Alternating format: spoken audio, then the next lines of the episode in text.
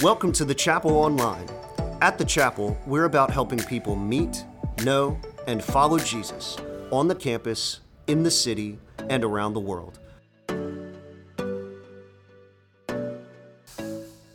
Well, good morning and happy fourth to you. I'm glad that you're here. We're glad to be here, Kevin. Great. It's good. Yeah, there we go. Excitement on the front row. Really, thanks for sharing the uh, the weekend with us. We're in Ruth chapter two. If you have a Bible, excuse me, or device, please turn there. Something you can write on, take a note on, because God's Word is going to say something. And we pray every week that it says something to you, and what God's Word says to you is more important than what I might say about it. And being able to take a note on that is really important. So the book of Ruth is a real small book in the Old Testament. And it covers the life and times of one family, one family. And what we see is through their uh, struggles and obedience, God's great blessing and grace in their life. It unfolds. Now, um, most people think of um, think of the New Testament as the place you go for grace. But we're going to look at it, grace in the Old Testament. Uh, grace is God's unearned, unmerited favor. It comes to us not because of something we have done. It culminates in the New Testament in the salvation that's available to all humanity through Jesus Christ. And so I see where it will culminate, but we're going to look at it from here, find its expression. And what we'll discover is what we've sung about in the past, that the, the God of the Old Testament is the same God of the New Testament, and He is a God of grace. And He has extended it. You will see it here. It pervades so much of our life, God's grace, and we often just miss it. We miss it because we're busy. We don't look at it. We think too highly of ourselves. So today I'm praying that you might see God's grace in your life as Ruth began to see it played out in her life. And I would like to pray for me and for you as we um, as we come together, that we might hear from the Lord. So would you pray with me? Gracious God, we pause and we ask you to meet us here. We declare to you that we need your grace. Without your favor, we are helpless and we're hopeless. So today we humble our hearts, and from that position we ask for more grace. Master, would you open our eyes to your grace around us, that we might praise you. Lord Jesus, would you enable us to be dispensers of your grace to those around us, that they might praise you. Lord, may we be fully transformed as we receive the fullness of your grace in our life. We pray in Jesus' name. Amen. So we'll see today God's great provision in the life of Ruth. We will see even in his Old Testament precepts, his teaching, his commands in his old, in the Old Testament, the heart of a gracious God. And we'll see the people of God and how they extend and dispense grace in Ruth's life. The unfolding story of Ruth, we see him mixing his story with her story as he does with us when we follow him. And so just real simple, we've kind of divided it into some uh, little categories here for your outline. The first one is this: Boaz, God's provisional grace. This man, this person, uh, becomes God's provisional grace in the life of Ruth. And chapter one ends kind of with just the slightest bit of hope. It begins with a famine, and uh, Naomi and her husband and her boys leave Israel. They go to Moab, fleeing certain death, only to find that her husband and her boys die. And she's uh, she's come back after that with one of her daughters-in-law, Ruth. And as they come into the city, it says the barley harvest was taking place. So there's just a, the slightest little bit of hope that the Lord had visited there and the famine was over, but we don't have any insight into what's happening with her or her family until chapter two, verse one. And it says this: Now, Naomi had a relative on her husband's side, a man of standing from the clan of um, Elimelech, whose name was Boaz. The storyteller of Ruth is a great storyteller. just kind of bringing us along. And the first thing we notice is that um, this tension is beginning to rise. There's hope here. So chapter one, if we were watching it on a T V series, there would have been a commercial break at the end of chapter one. So we come back from the commercial and we're introduced to Boaz. And it says he's a relative. And, and our hope kind of, we kind of go, oh, oh they, there's somebody. There's somebody. That, that term used for him, which will be explained even more later in chapter three, is a technical term, a covenant brother. Um, a kinsman redeemer is what he technically is. I've got a definition here on the screen of a kinsman redeemer. A relative who restores or preserves the full community rights of disadvantaged family members. The concept arises from God's covenant with Israel, and it points to the redemption of humanity in Jesus Christ. Important person. So if you were to read in the Old Testament, in Leviticus or Deuteronomy, about this kinsman redeemer, what you're going to find is that if a family member had to sell their, their land in order to pay the bills, they had to mortgage something off in order to pay, Uh, maybe for a bad decision, maybe, you know, something in need, maybe it was medical bills, who knows? The, the, the, this covenant brother would come in and buy that land back and give it back to the family. That's a tall order. If your debt situation became so, uh, you know, so upside down, they didn't, you couldn't file for bankruptcy. You had to sell yourself into, into indentured servitude. And if that were to happen, the kinsman redeemer would come along and redeem you, pay the redemption price, pay to free you. So a pretty important uh, person in the life and times of the Israelites. If there was a, a brother, as we saw last week, who, who uh, has a widow and, that, and they never had a son, a bro- that brother would to be marry the, the, the widow so that the line would carry on. If there was a legal problem and you needed a trustee, you would call on this kinsman redeemer. Really important person. And so as soon as we see there's a near relative, there's a covenant brother, there's a kinsman redeemer, our hope, you know, kind of starts to increase. Things aren't that bad. I see the women coming into Bethlehem, the house of bread, with the barley harvest all around them. I see them coming into town in chapter one as the sun is setting. They've been walking all day from Moab. Now the sun is rising over the harvest fields, and there's a relative. And not only is he a relative, I've got a lot of relatives, they're pretty awesome, but not all of them could help me if I was in trouble. And he, it says, is a man of standing. Now, this phrase, it's a unique little phrase. When it's when it's used in a military setting in different parts of the Bible, they call him a mighty warrior.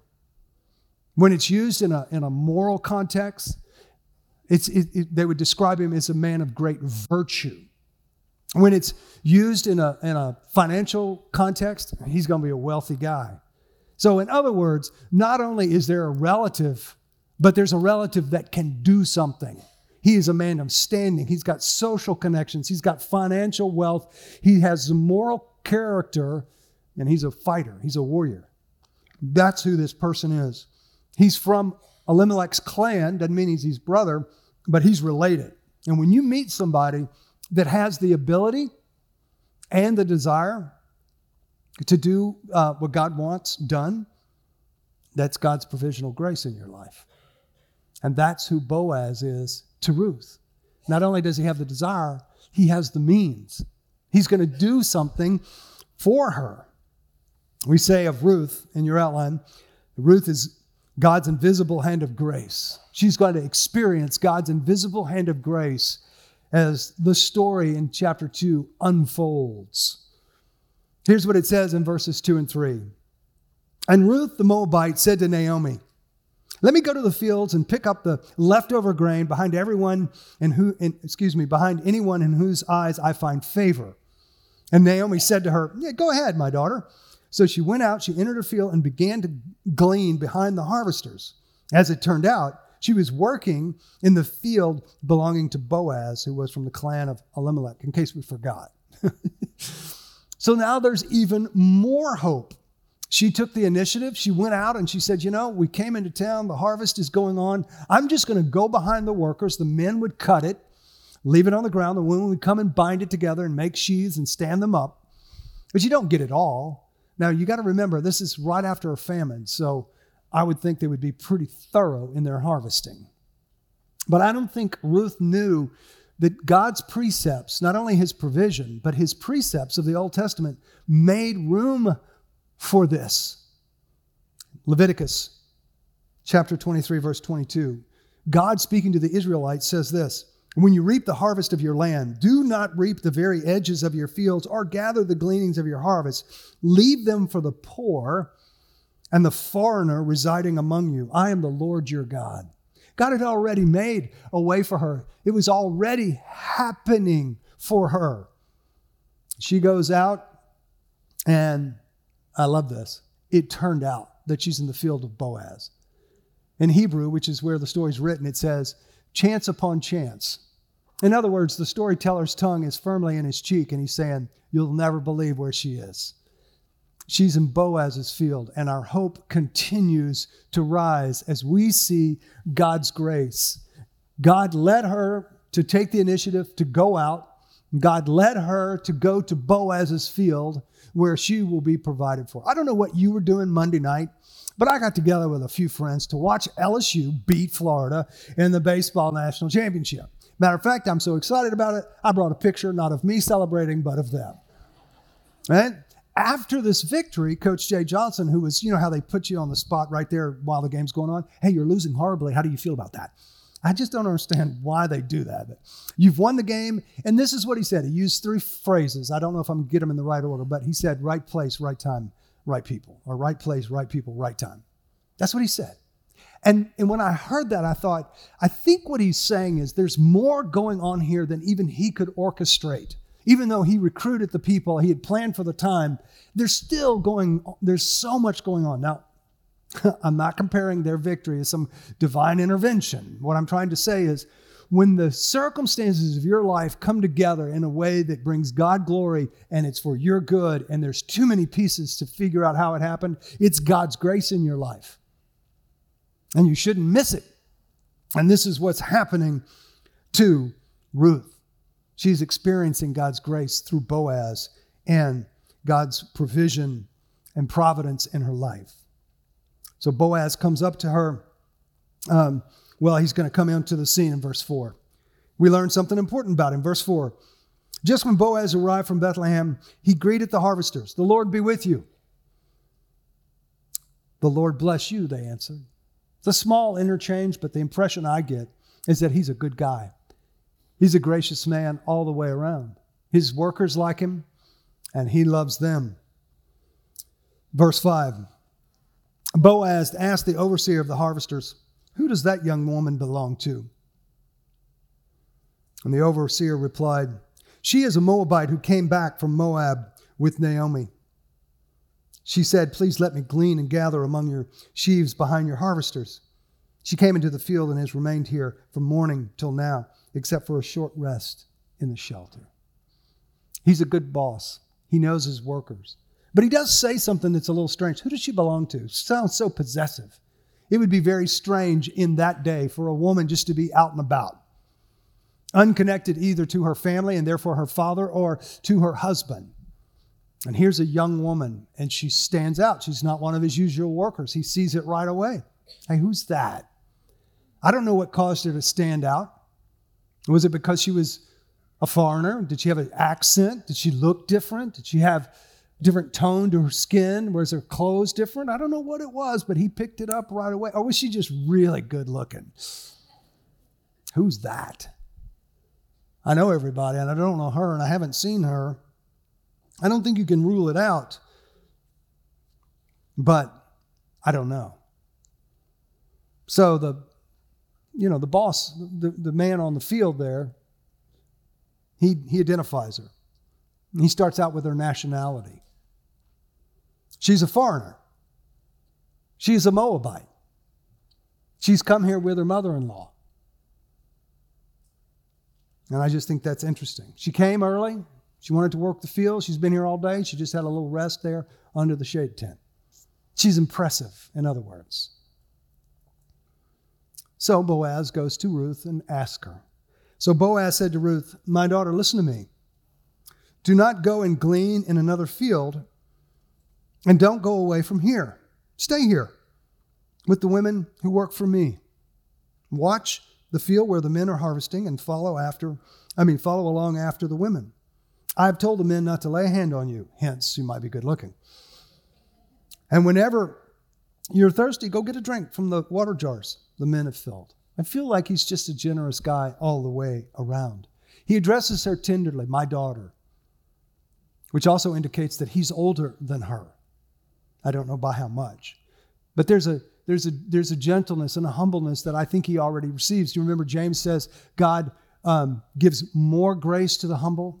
That's why the scripture says God opposes the proud, but he gives grace to the humble. And she's getting more grace. With every turn, it's being extended to her and extended to her. And her and his statement to her is so it's so full of grace. It's urgent. Listen to me, he says.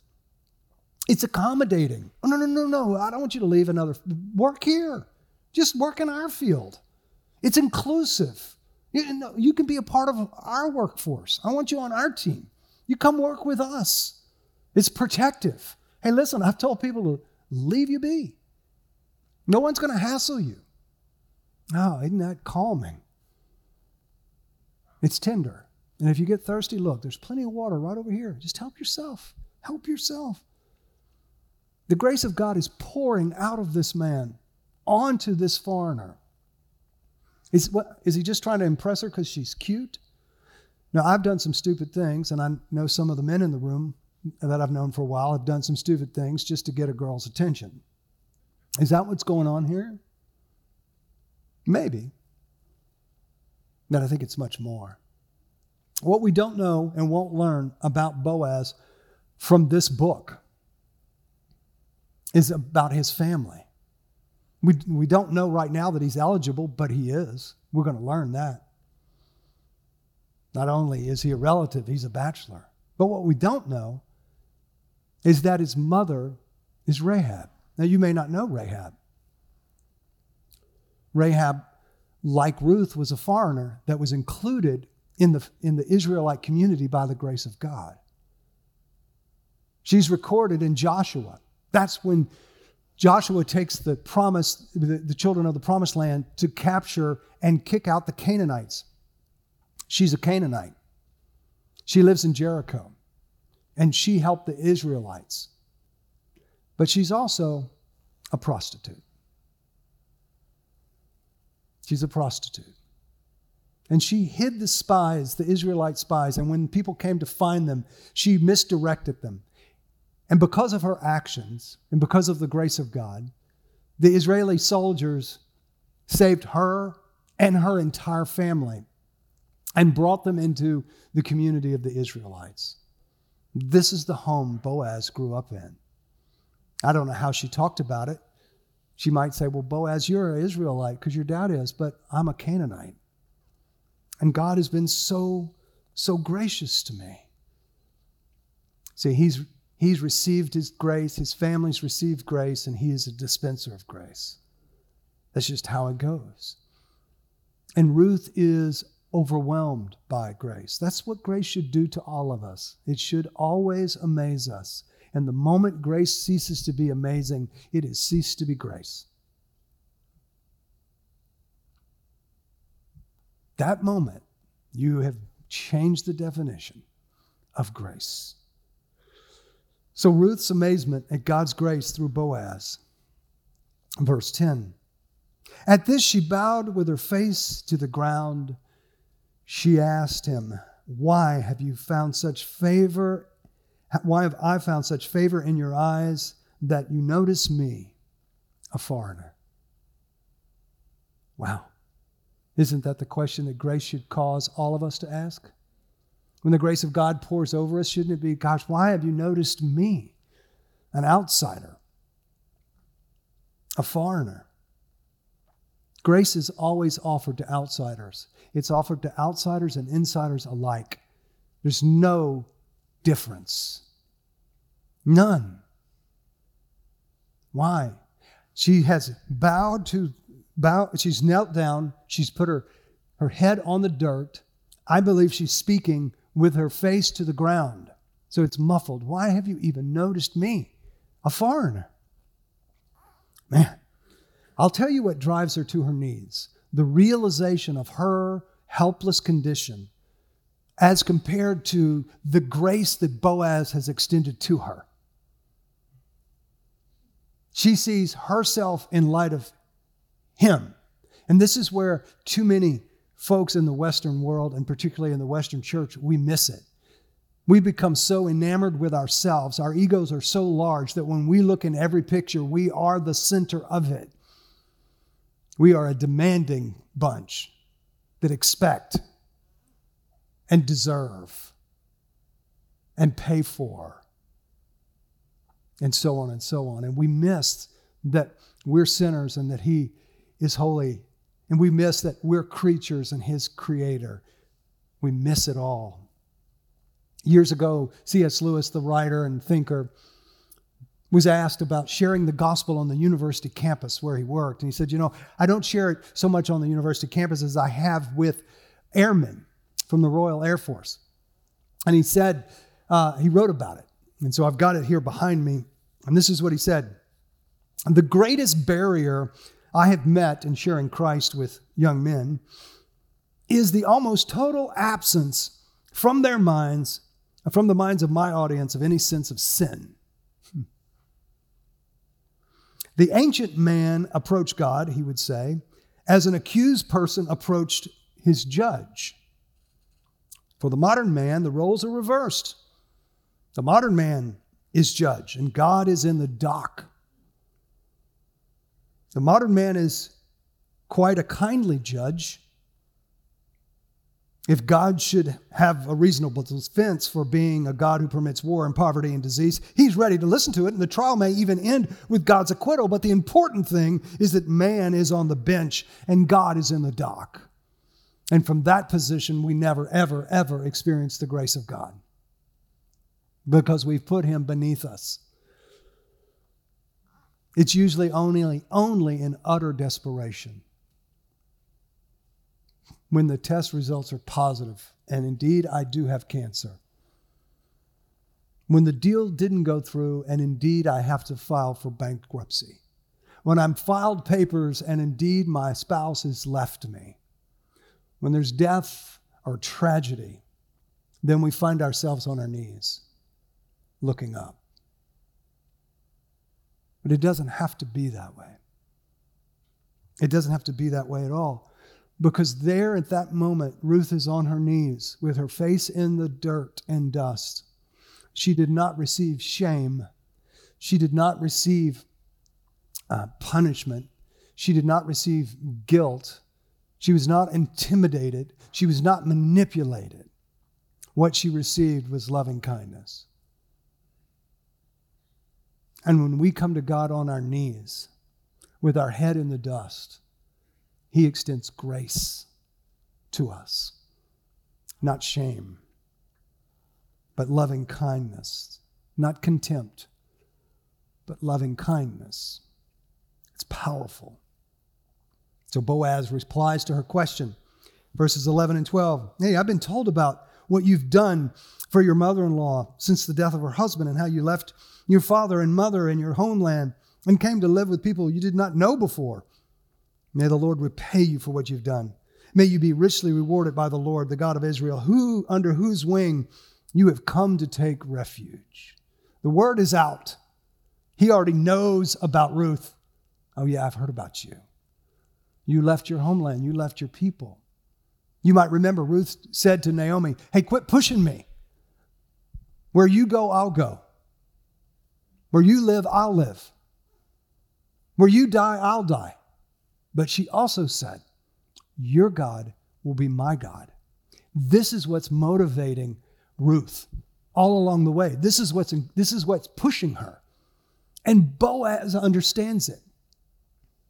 You're not just a good person. You're a person who has left your home, your family, all that you know, and you have come under the protective wing of the God of Israel. You have sought salvation in Him. She didn't know Boaz existed. And that's the story that is known. She is a woman of faith that's trusting in the God of Israel. Boaz's mother, Rahab, was the same kind of woman. When she met the spies in Joshua two, This is what she said to them. I know that the Lord has given, I know this. I know that the Lord has given you this land, and that a great fear of you has fallen on us, the Canaanites, so that all who live in this country are melting in fear because of you, the Israelites. We have heard how the Lord dried up the water of the Dead Sea for you when you came out of Egypt. We heard it. And what you did to Sihon and Og, the kings of the Amorites east of the Jordan, whom you completely destroyed. Not only is God with you, but you're mighty, mighty warriors. When we heard it, our hearts melted in fear, and everyone's courage failed because of you. For the Lord, your God, is God in heaven above and on earth below. That's a declaration, not of what she's heard, but what she now believes. And that's why they could trust her, even though her business was shady. Because she said, oh yeah, we know all about you, and I'll help you because God is with you. That's what Boaz was raised under, a foreign woman who trusted God. He was able to notice one in front of him.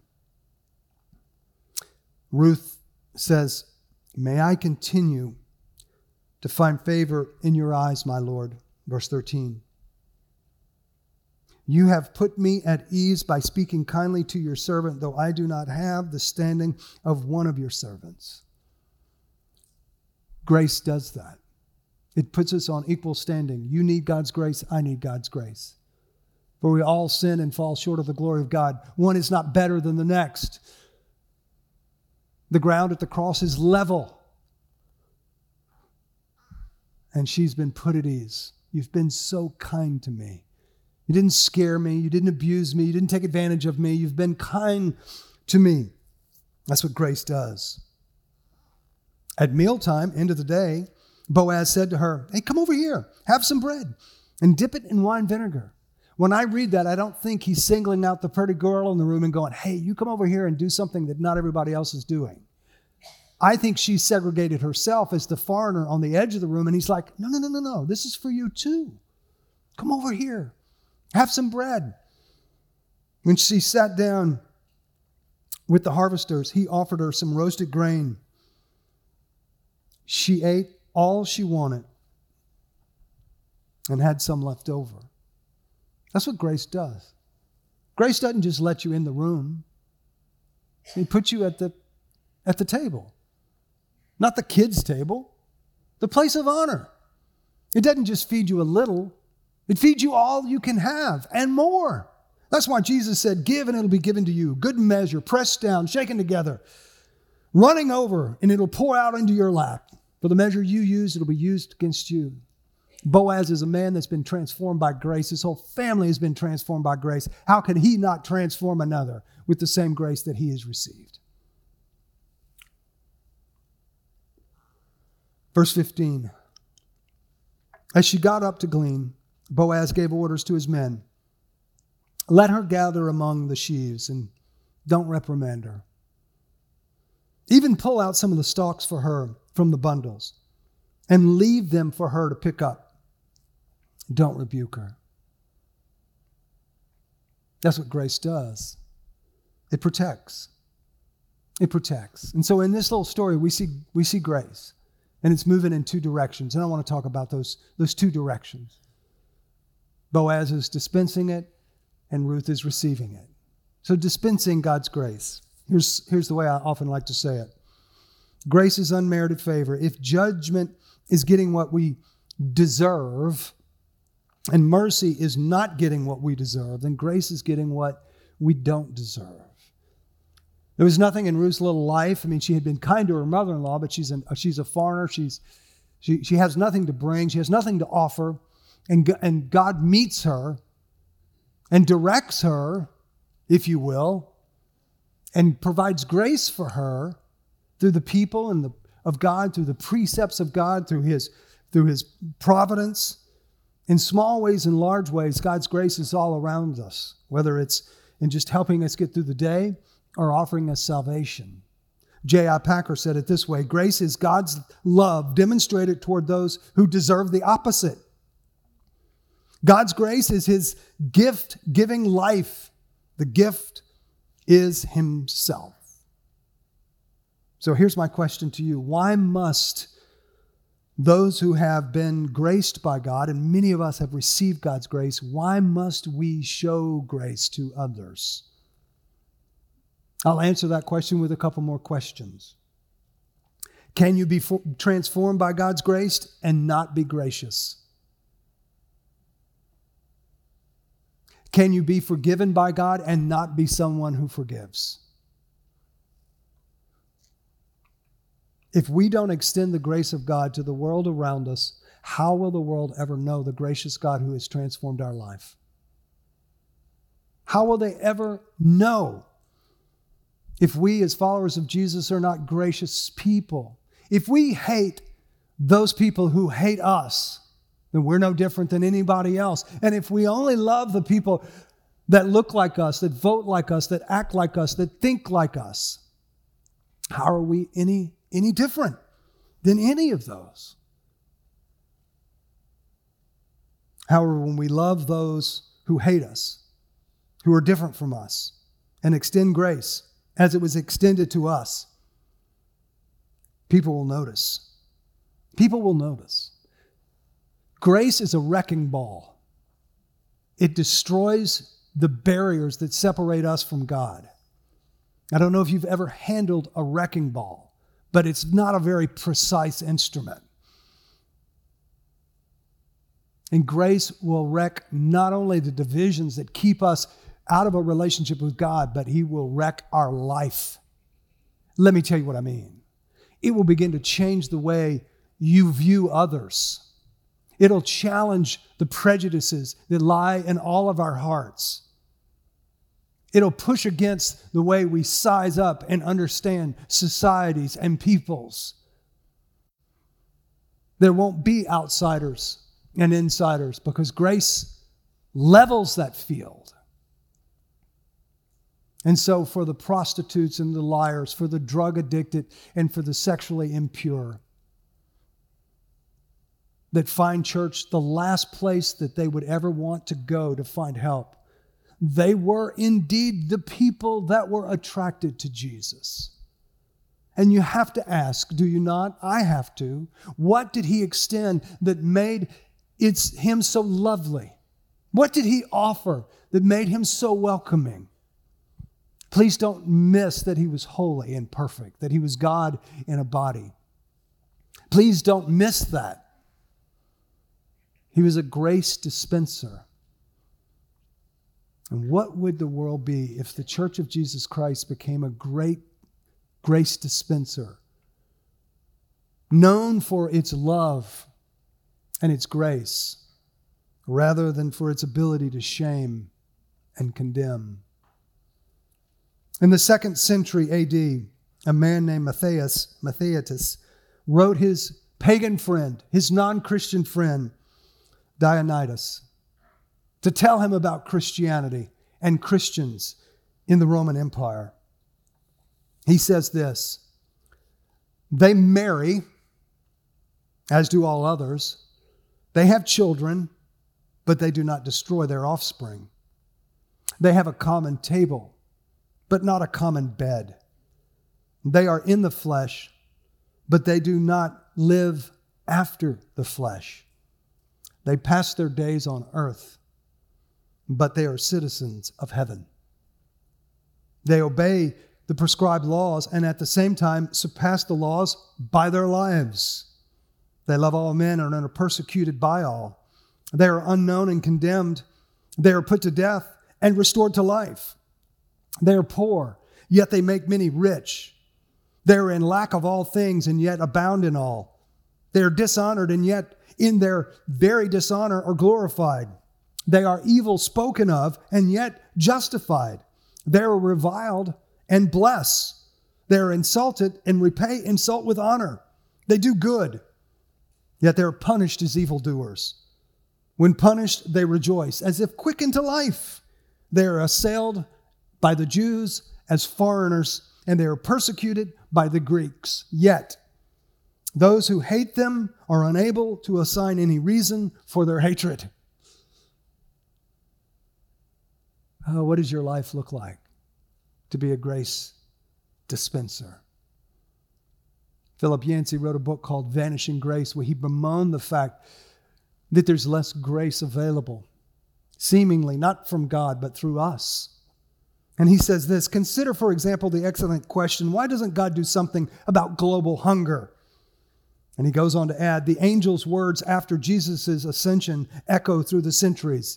And this is what they said: why do you stand there looking into the sky? We, Jesus' followers, he continues, are agents assigned to carry out God's will on earth. Too easily, we expect God to do something for us when instead God wants to do it through us. And what does he want to do? He wants us to extend grace, to be forgiving, to be loving, to walk the extra mile, to love each other, dispensing grace as freely and lavishly as it was dispensed on you. Let me, let me say that again. We need to, do, to uh, dispense grace as freely and lavishly as it was dispensed on us. What would that mean for your life? Wow. Well, you can't give what you don't have. So let's look at the other direction. Receiving grace. We have to be recipients of it. If you've become a recipient of God's grace, maybe like Ruth, you've asked God, why have you taken any notice of me, a foreigner? It's a great question. The way we expect God to answer that question will tell us all we need to know about grace and our understanding of it. If you think God's going to say, well, because you've really done really well and you're a good person, then you don't understand grace. If you think God is going to say, well, because you're, you've really been faithful in church and religious activities, then you don't understand God's grace. If you think he's going to say, because I need you to serve me, then you really don't understand grace. Grace is his unmerited, unearned, unearnable favor on our lives.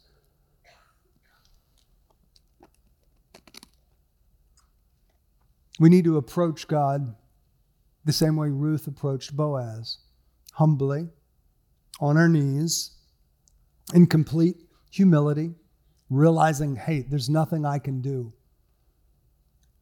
Grace is not humiliating. Grace is humbling. Don't confuse the two. But it is the hurdle, is it not, that we all face. When I really understand myself and I get honest with myself and my shortcomings and the wickedness that can live and reside in me, the hatred, the bitterness that we talked about last week, and I come to a God who's holy and other, and he wants to extend grace to me. Hmm. We have to trust in his provision. That's what Ruth did. That's what Rahab did. That's what God wants us to do in trusting in Jesus Christ. Ephesians two, eight, and nine. For it is by grace you've been saved through faith, and this is not from yourselves, it's the gift of God. It's not by work so that no one can boast. It's God's gift. How do you receive it? The same way you do a gift, with your hands open, your heart open, with gratitude in your heart. You take it. You take it. Our grandsons have recently moved to Colorado Springs, and earlier in the late spring, I had a chance to go see them. And in their backyard is um, a hammock. It's the grandboy's hammock, right? The grandson's hammock. And they said to me, Poppy, why don't you get in the hammock? And I was like, whew. I had a couple of thoughts run through my mind. They went something like this. First, who put up the hammock? Because I have a son, their dad, who's a musician. He's got about as much mechanical skill as a rock. He doesn't have any. Fortunately, he married a woman that could be an engineer. So I said, who put up the hammock? And they didn't really know. And so I looked at it and I thought about, do I believe it? Can I trust it? Biblical faith has three parts to it.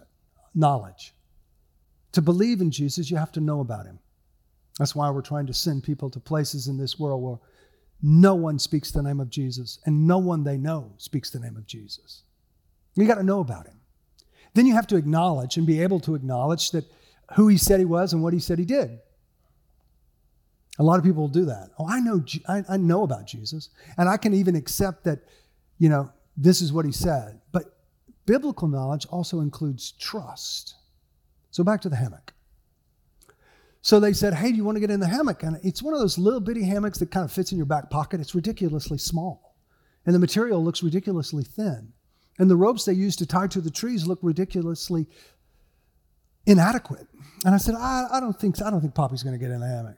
Oh, come on, come on. Then their dad got in the hammock. And I went, hmm, okay. Then they got in with their dad.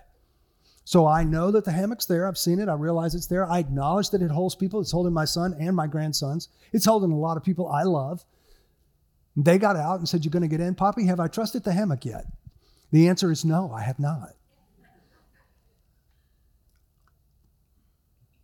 It's not until I do the hokey pokey and I put my whole self in that I've trusted the hammock. And so I eased into it and I stretched around it and I got in and it sank down and the tight and, and there I am. And I thought, is it going to hold? And then both boys jumped on top of me. And it held. Let me assure you, whatever baggage,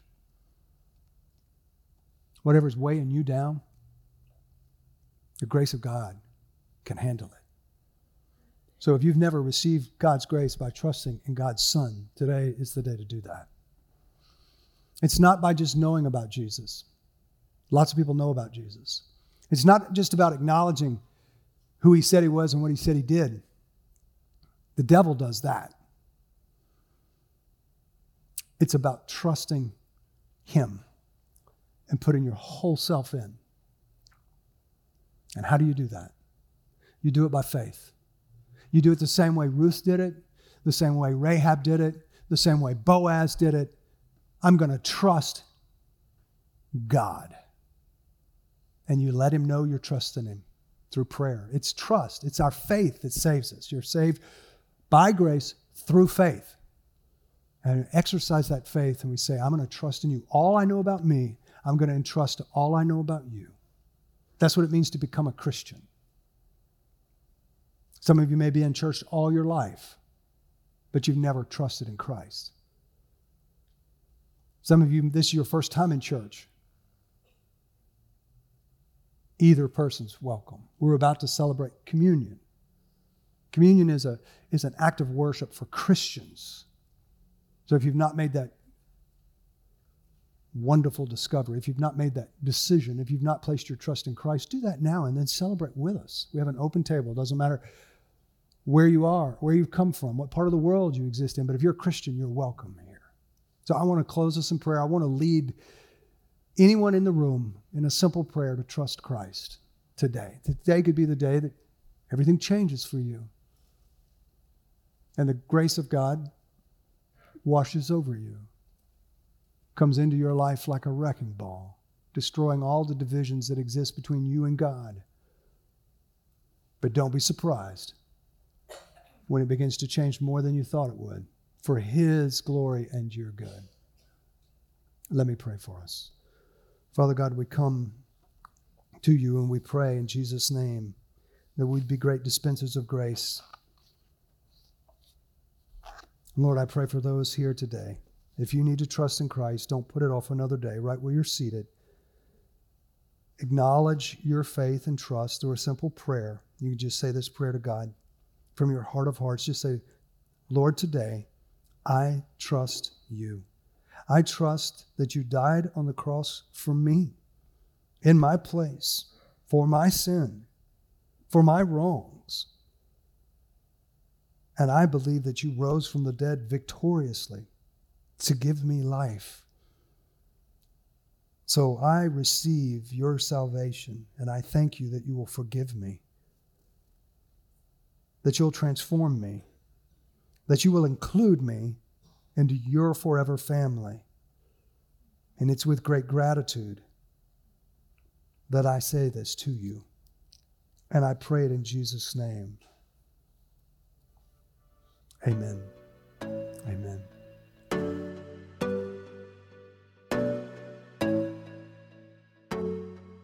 Thanks for joining us.